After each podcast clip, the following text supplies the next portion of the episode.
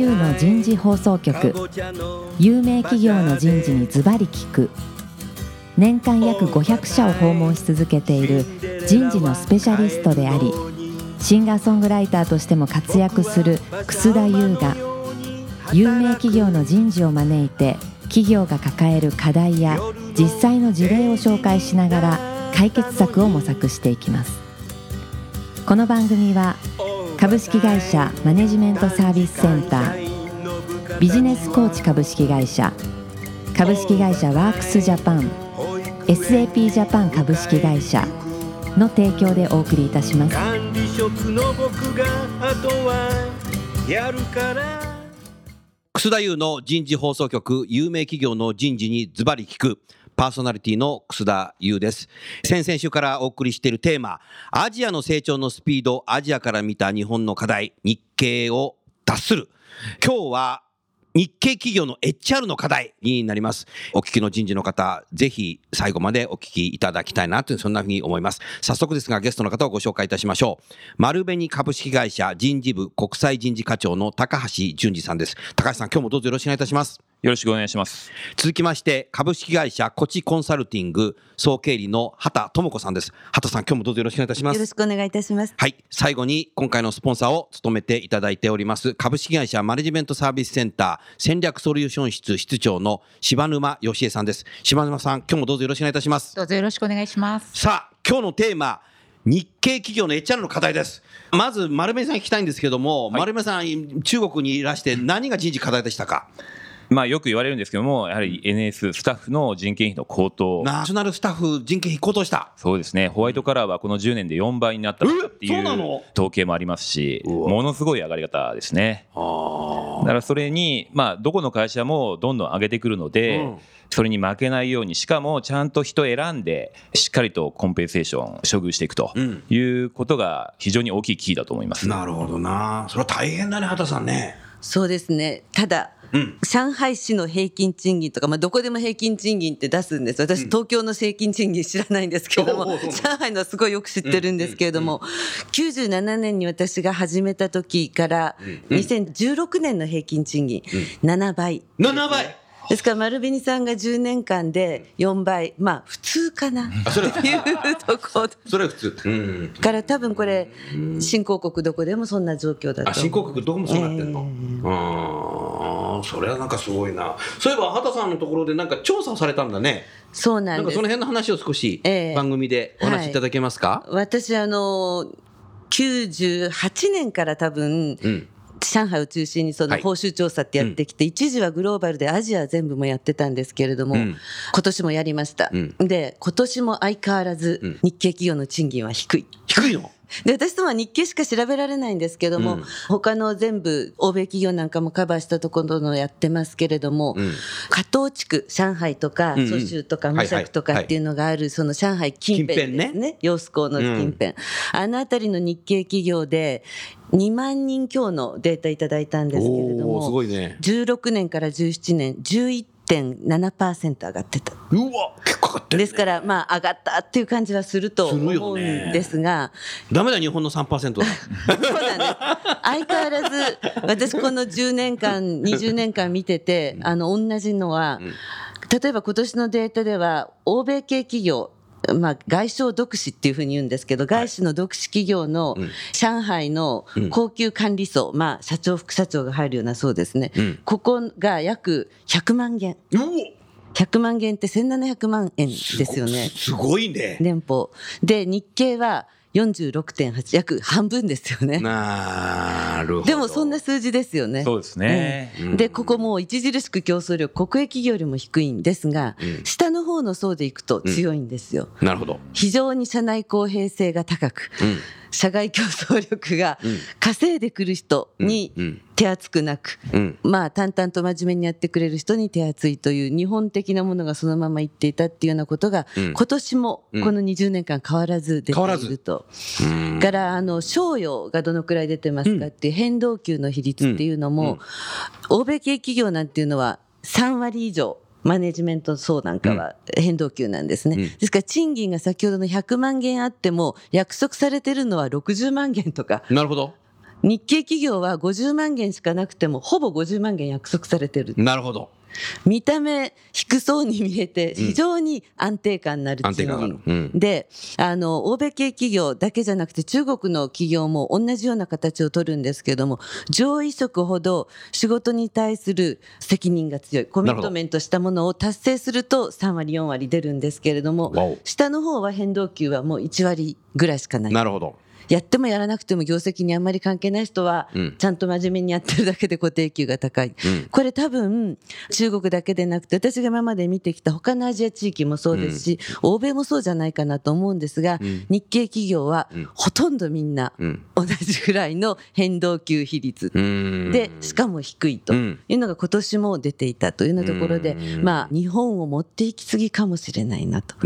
いうのがまあズバリ最初から HR の課題だと思ってます報酬の面では。う。んなるほどな。まあ、今おっしゃったあの報酬の面で日本を持っていきすぎまさにですね、私もまあ日系企業で HR の情報交換会やってたんですけどあ、向こうにあるわけね。ええ現地にね。あのうん。結構やっぱ皆さんおっしゃるのは、うん。日本円に換算するといくらだと、うん。すごい高いねとかいう話をするわけですよ、はい。でもそれって為替でまた大きく変わったり私がいた時にはですね1元12円から1元19円まで行ったんですけども、うん。20円近くまで行ったんですけども、うんその20円の時に日本円に換算したらものすごい金額が高くなるので、うん。それもはっきり言ってナンセンスなんですよね。うん。でもやはり本社からそういう指示とかまあ紹介とか来るんだと思うんですけども、うん。いくら払ってんだと。それちょっと去年に比べて高すぎじゃないかとか、うん。あの5年前に比べたら倍じゃないか3倍じゃないかっていうふうにクレームが来てるんじゃないかというふうに想像するんですけども、うん。もうそういう発想自体がもう良くない。やはり敵は国営企業であり欧米系企業であるとうん。いうことをしっかりサーベイすると、うん。でサーベイの使い方も日系企業って割と日系企業の中で勝った負けたっていうふうにやってるんで、うん。そこからやっぱり出していってうん。ちゃんと職務を見てその職務でこのポジションだったらいくら欧米企業で取られてるんだとうん。いうことをちゃんと見てから提示しないと本当にいい人材っていうのは来ないですしそういう評判が広まってうん日系企業には本当にハイスペックな人っていうのはあんまり来ないと来ない。会えないと会えない。いうことになってるんじゃないかなというふうに思いますうね。んなるほどな。少しね、話題変えて、高橋さん、またあの素朴な質問したくなった。はい日本企業に一旦雇用されると、そこに経歴にかけると、何か自分自身が売り手市場になるんじゃないかって思って、クッションとして日本企業を使うナショナルスタッフって多いんじゃないかなっていう、素朴な質問。ええよく言われるのがですね日本企業は研修センターだと。日本企業は研修で、そうなの？そうですね。やはりわ先ほど勤勉というキーワードもありましたし、うん。まあ、基本動作っていうのは日本人が非常に好きなんですけども、うん。やはりそこってある意味フォロワーというか、うん。一般従業員が本当に最初の段階で成長するには非常に重要なポイントなんですよね。基本動作ね。えーそういったところはりの主みたいな。えー日本企業はしっかりとみっちりとやりますしなるほど。そこはあの国営も欧米企業もよく分かっていて分かっていて日系企業で3年5年働いてましたとうんいう人は、まあ、比較的給料も安いですし、うん草刈り場になっているとなるほど。いう傾向があるかというふうに思いますね。畑さん、同じ質問ですけど、やっぱそんな傾向ですか？そうですね。ビジネススクールと長く言われてきましビジネススクールなんだ。た。で、あの今もビジネススクール、お給料もらえるビジネススクール。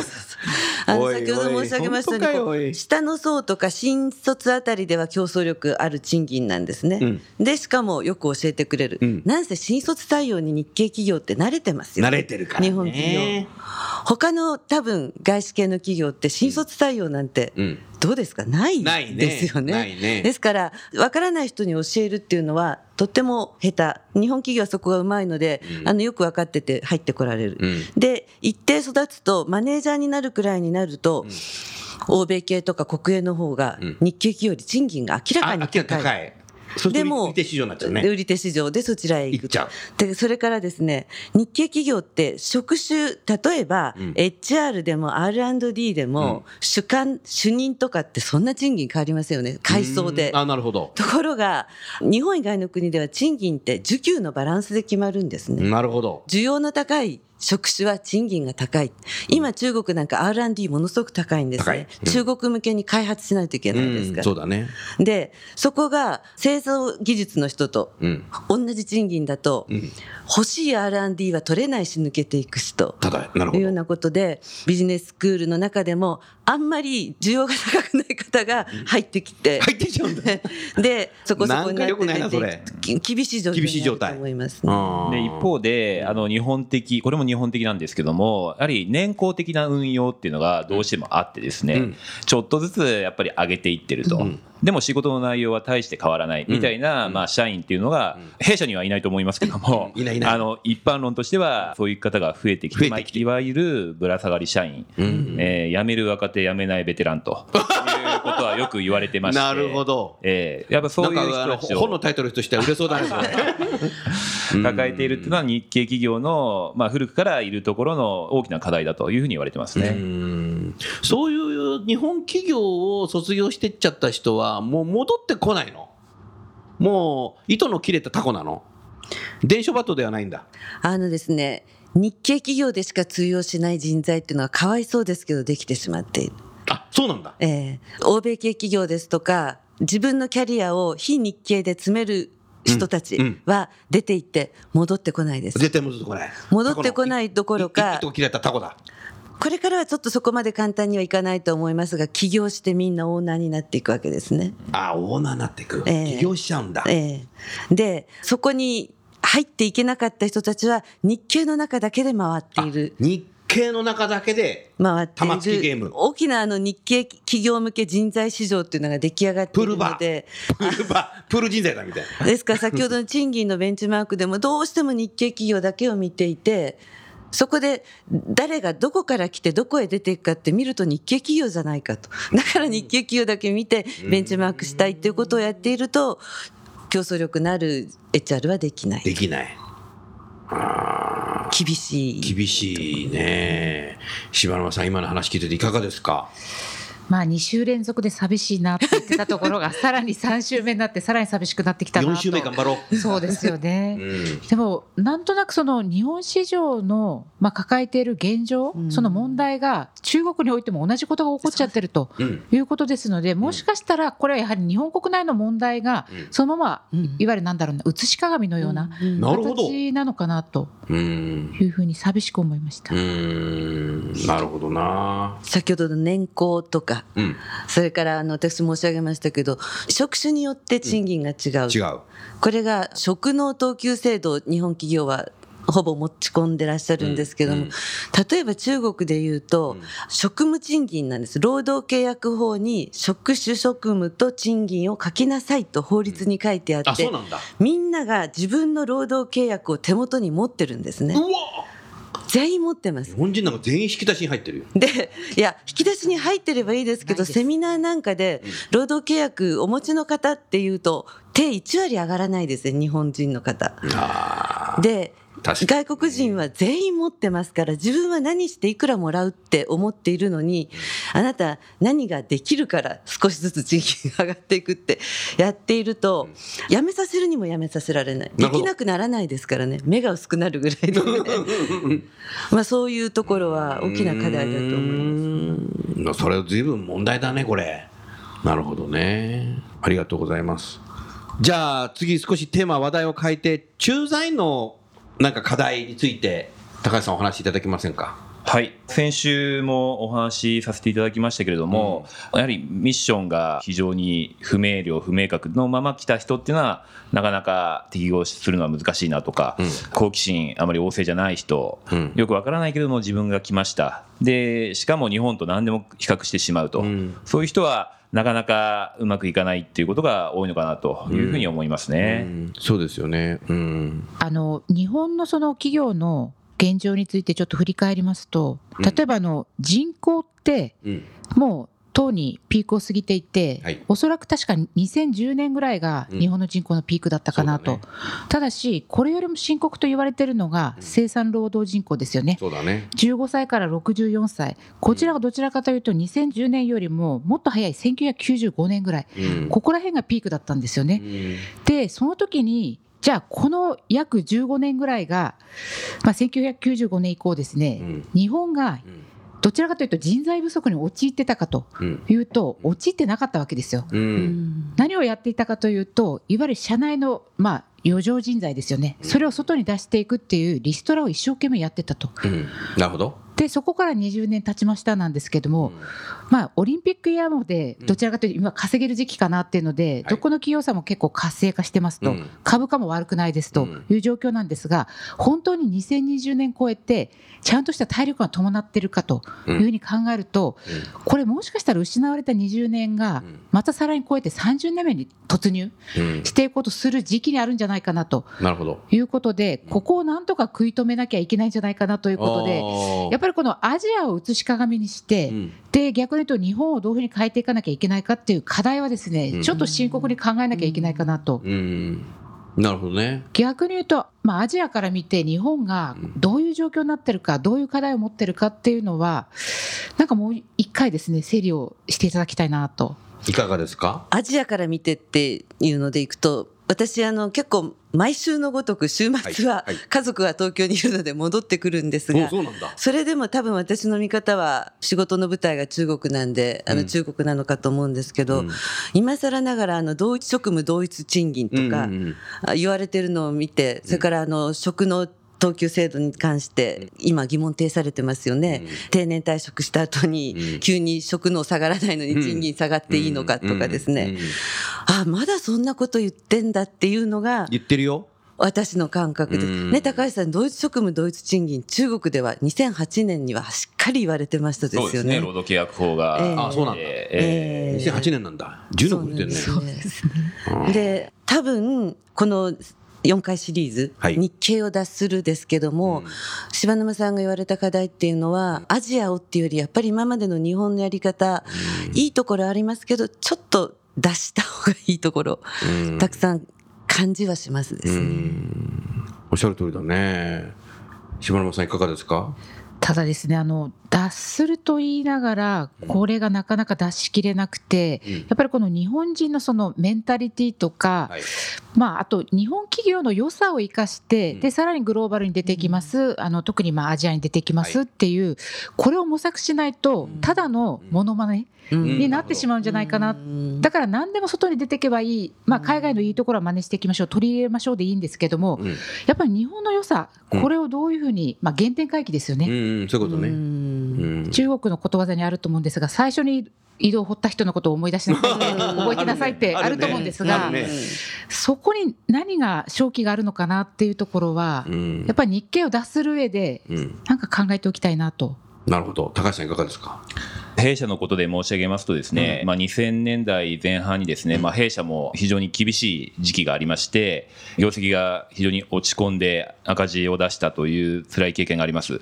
でその中でですねやはりこれまで自分たちが何をやってきたのかと、うん。どこが強みでどこが弱みだったのかとか、どういう失敗があったのかそれをしっかりと共有してで前に向いて頑張っていきましょうとうん。いうことを経営から社員一人一人からですね本当に本気になって取り組んででそして今の回復があるというふうに思っております。はいで、まあ、弊社の、まあ、卑近な話をですね、そのまま日本経済、まあ、日本の労働環境に置き換えるかどうかっていうのは、まあ、ちょっと疑問もあるんですけども、うんその中で得た教訓としてはですね、やはり今のお話の流れもあるんですが、自分のことを知ると。うん自分の会社何やってる、そしてまあ自分自身がどうか、あの日本の良さなんだということをですね、しっかりと把握して、それを分析して、で、何を生かしていく、うん。どこを伸ばしていく、どこは改善していくとうん。いうことをですね、謙虚な気持ちでですね、振り返っていくと、うん。まずそこから始めるべきかなというふうに思います。なるほどね。いかがですか？はいどうぞ。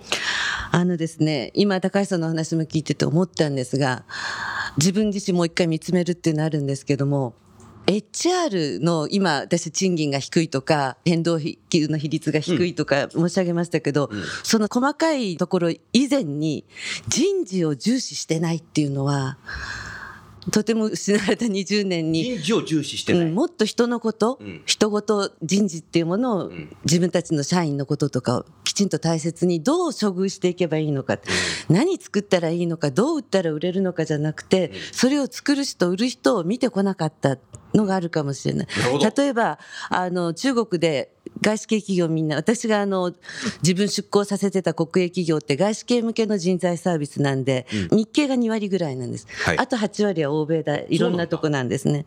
で同じ調査しますとね評価面談、HR の面談、クォータリーで四半期でやるのが当たり前なんですね、うん非日系は、うん日系は1回がほとんど。あー2回やったらいい方。で、その話すると、そんな暇ないよ、畑さん。年に4回も、3ヶ月に1回人事面談なんかやってられないよ。うんだから、高いお金で人を取っていくんじゃなくて、丁寧に実は育てていったり、なるほど話を聞いたり、もうちょっと HR っていうものを大切にしていくっていうのも原点かもしれない。うん。それはなんか日本の中でも一緒だね多分。そうですね、まあ、最近はあのワンオンワン。ワンオンワンコミュニケーションとかねね。ダイヤルコミュニケーションとか実は中国で、まあ、あまりううまくいってない企業っていうのはそこら辺が日本式をそのまま持ってきて年に1回のパフォーマンス年に1評価回なんか野放しだよな。いうことがもしかしたらあるかもしれませんね。うん。でもともと日本人はそんなに、まあ、日々言語化してうん。喋ることがうん。得意ではないというか、まあ、それこそあうんの呼吸でやってきた。あうんの曲とかね例のやつとかっていうもんね、えー。なんだ例のやつみたいな。例のやつも分かんないでお前俺の部下になれねえだろうみたいななんでそのあたりはですね、まあ、最近のまあ若手ももう少しちゃんと説明してほしいですとか、うん。自分がどうやったら仕事がうまくいくってところのモデルを示してほしいとかですね、まあ、それを求めるだけもよくないんですけども、うん。あのそれは双方向にですねコミュニケーションをもっともっと取っていく。そこを HR 人事部が、うん。あのうまくサポートしていくっていうことは、うん。中国でも全世界でも言えること、まあ、特に今最近日本で、まあ、先ほどからの流れですけれども、はい。若干こう停滞気味だとかあの、失われた20年、うんで内向き思考だとか、まあ、最近の若手はあの海外目指さないとかですね、あの言われてますけども、そのあたりっていうのはやっぱりこうどれだけ頑張ったらどんな絵が見えてくるかっていうところを十分に示しきれてなかった先を見せる。こともあるのかもしれないですね。うん。それはあるよね、えー。うん。人間の考え方は変わるから。そうですね。ね、海外行きたくないって言ってもその面白さだとか、えー。将来を見せれば行こうっていうふうに多分なると思うので、うん。そうですね。そこが必要だね。はい。うん。まあ、あの弊社はその点は、まあ、最初からの海外行くことが当たり前まあそりゃそうだよね。商社に入るの海外に入るのあまりそういう心配はないんですけども、ないないね。そこら辺をうまく見せていく、うん。だから例えば、まあ、田舎の工場勤務で工場長やってましたと、うん。でそういう人にはですねじゃあアジア行って工場長やってくれというオファーっていうのは必ず、まあ、今までもあったと思いますし、これまでも今後もあると思うんですけども、そういう人のメンタリティーがですね、いや田舎の工場長で十分だっていうふうになってるとですね、なかなか活躍できない。ああそれはそうだね。ええ、だからそこは日本のメーカーさんとかもあのすごく素晴らしい技術を持ってるわけですし、入った従業員もこれからは世界中が市場なんだからどこで何するか分かりませんと、うん。そういうマインドで入ってきてくださいと。うん。いうことをですね入社のタイミング、うん。そして途中の、まあ、キャリア面談とかもですね、うん。そういったところでアピールしていくっていうのは非常に重要かなと。重要かなと、ええいうふうに思いますね。なるほどねまあ日本の中でもねもうなんか自分のキャリアが先見えないっていう形でね混沌としてる企業の人たち多いけども、まあこれは中国も一緒だね。そうですね、中国だけじゃないんですけど、ちょっとこの頃ご一緒してるところで、うん。あの連合系の労働組合系のうん。従業員のモチベーション調査。はい。をやるところがある。と、ご一緒にこういろいろ人事制度やっていくのに、本当にどこに課題があるのか、みんながどういう、ね、モチベーションを持っているのかっていうようなところと合わせて作っていくことが多いんですけれども、はい。そこがアジア各国でやられた調査で、うん勤続年数と仕事の面白さの相関関係を取ったのがあるんですねちょっ。とちょっと聞きたいなそれ。そうするとですね、他の国では勤続年数が長くなれば長くなるほどうん仕事は面白いと思ってる人の率が高くなるんです。ああなるほど。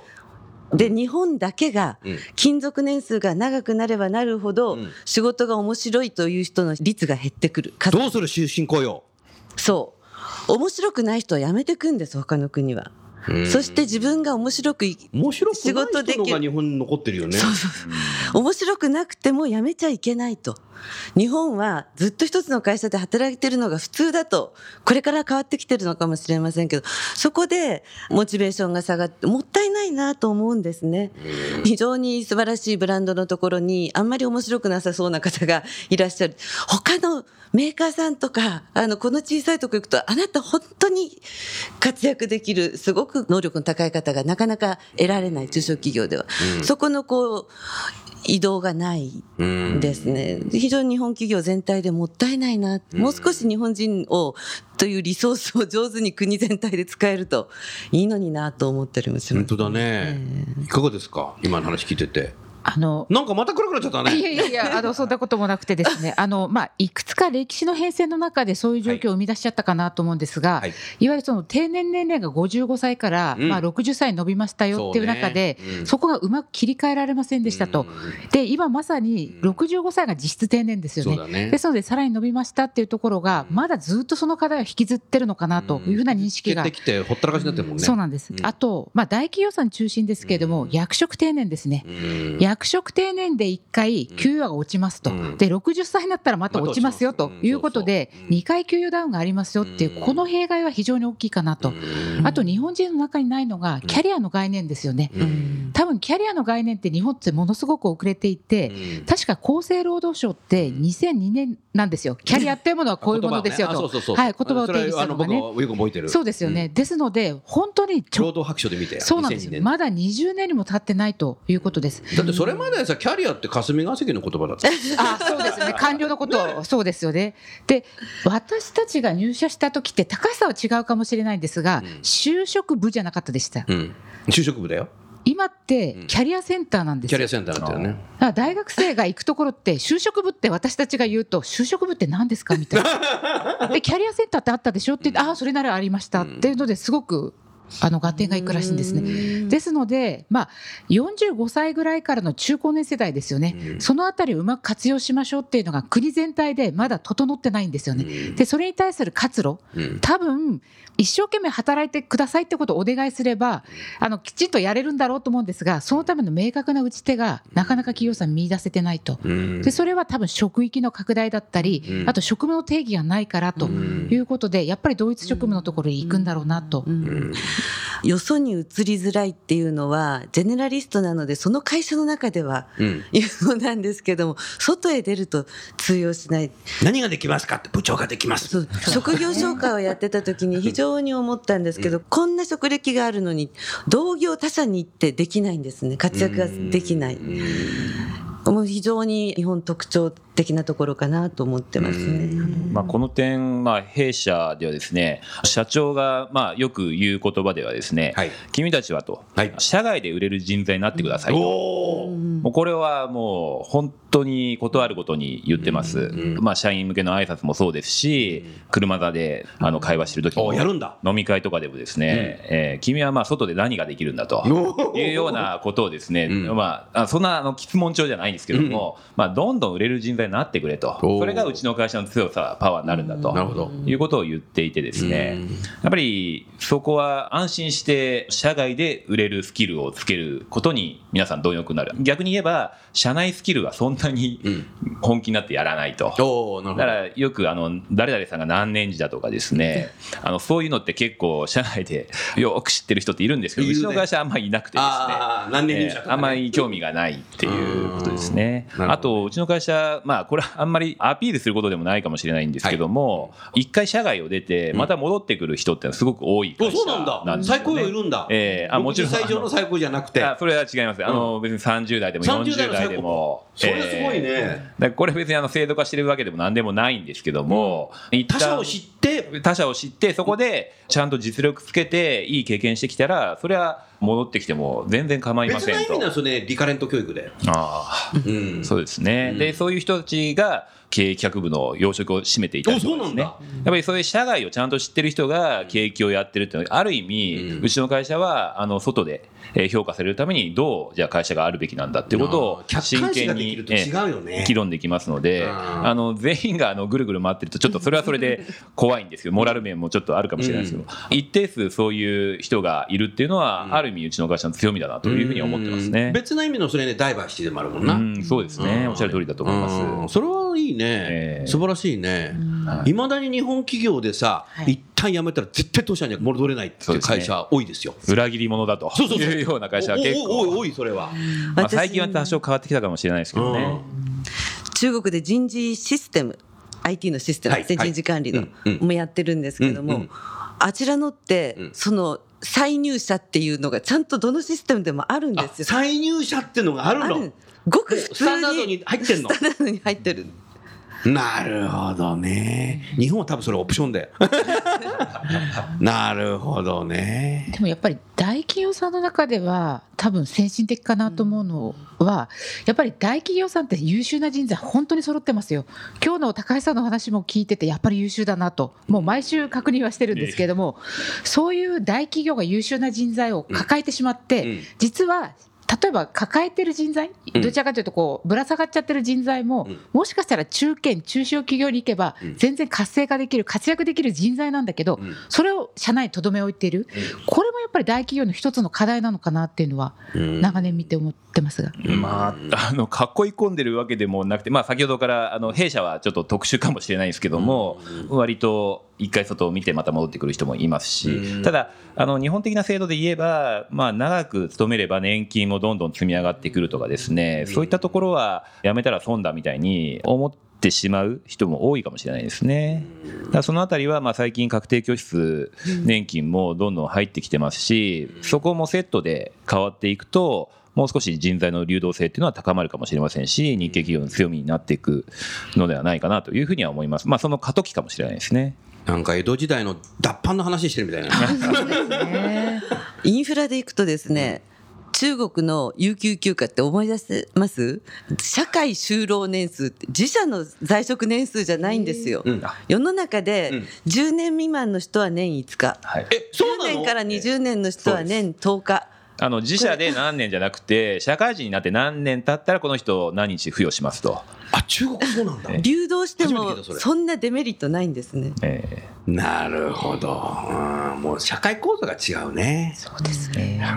はい、ありがとうございました。あっという間に今回3回目はですね、時間になってしまいましたので、今日はこれで終わりますが、来週は最終回になります。日系企業がアジアで成功するために必要な人事人材施策について30分お話をお聞きしたいなという、そんなふうに思います。今日も最後にゲストの方をご紹介して番組を終わりましょう。丸紅の高橋さん、コチコンサルティングの秦さん、MSC の柴沼さん、どうも今日もありがとうございました。ありがとうございました。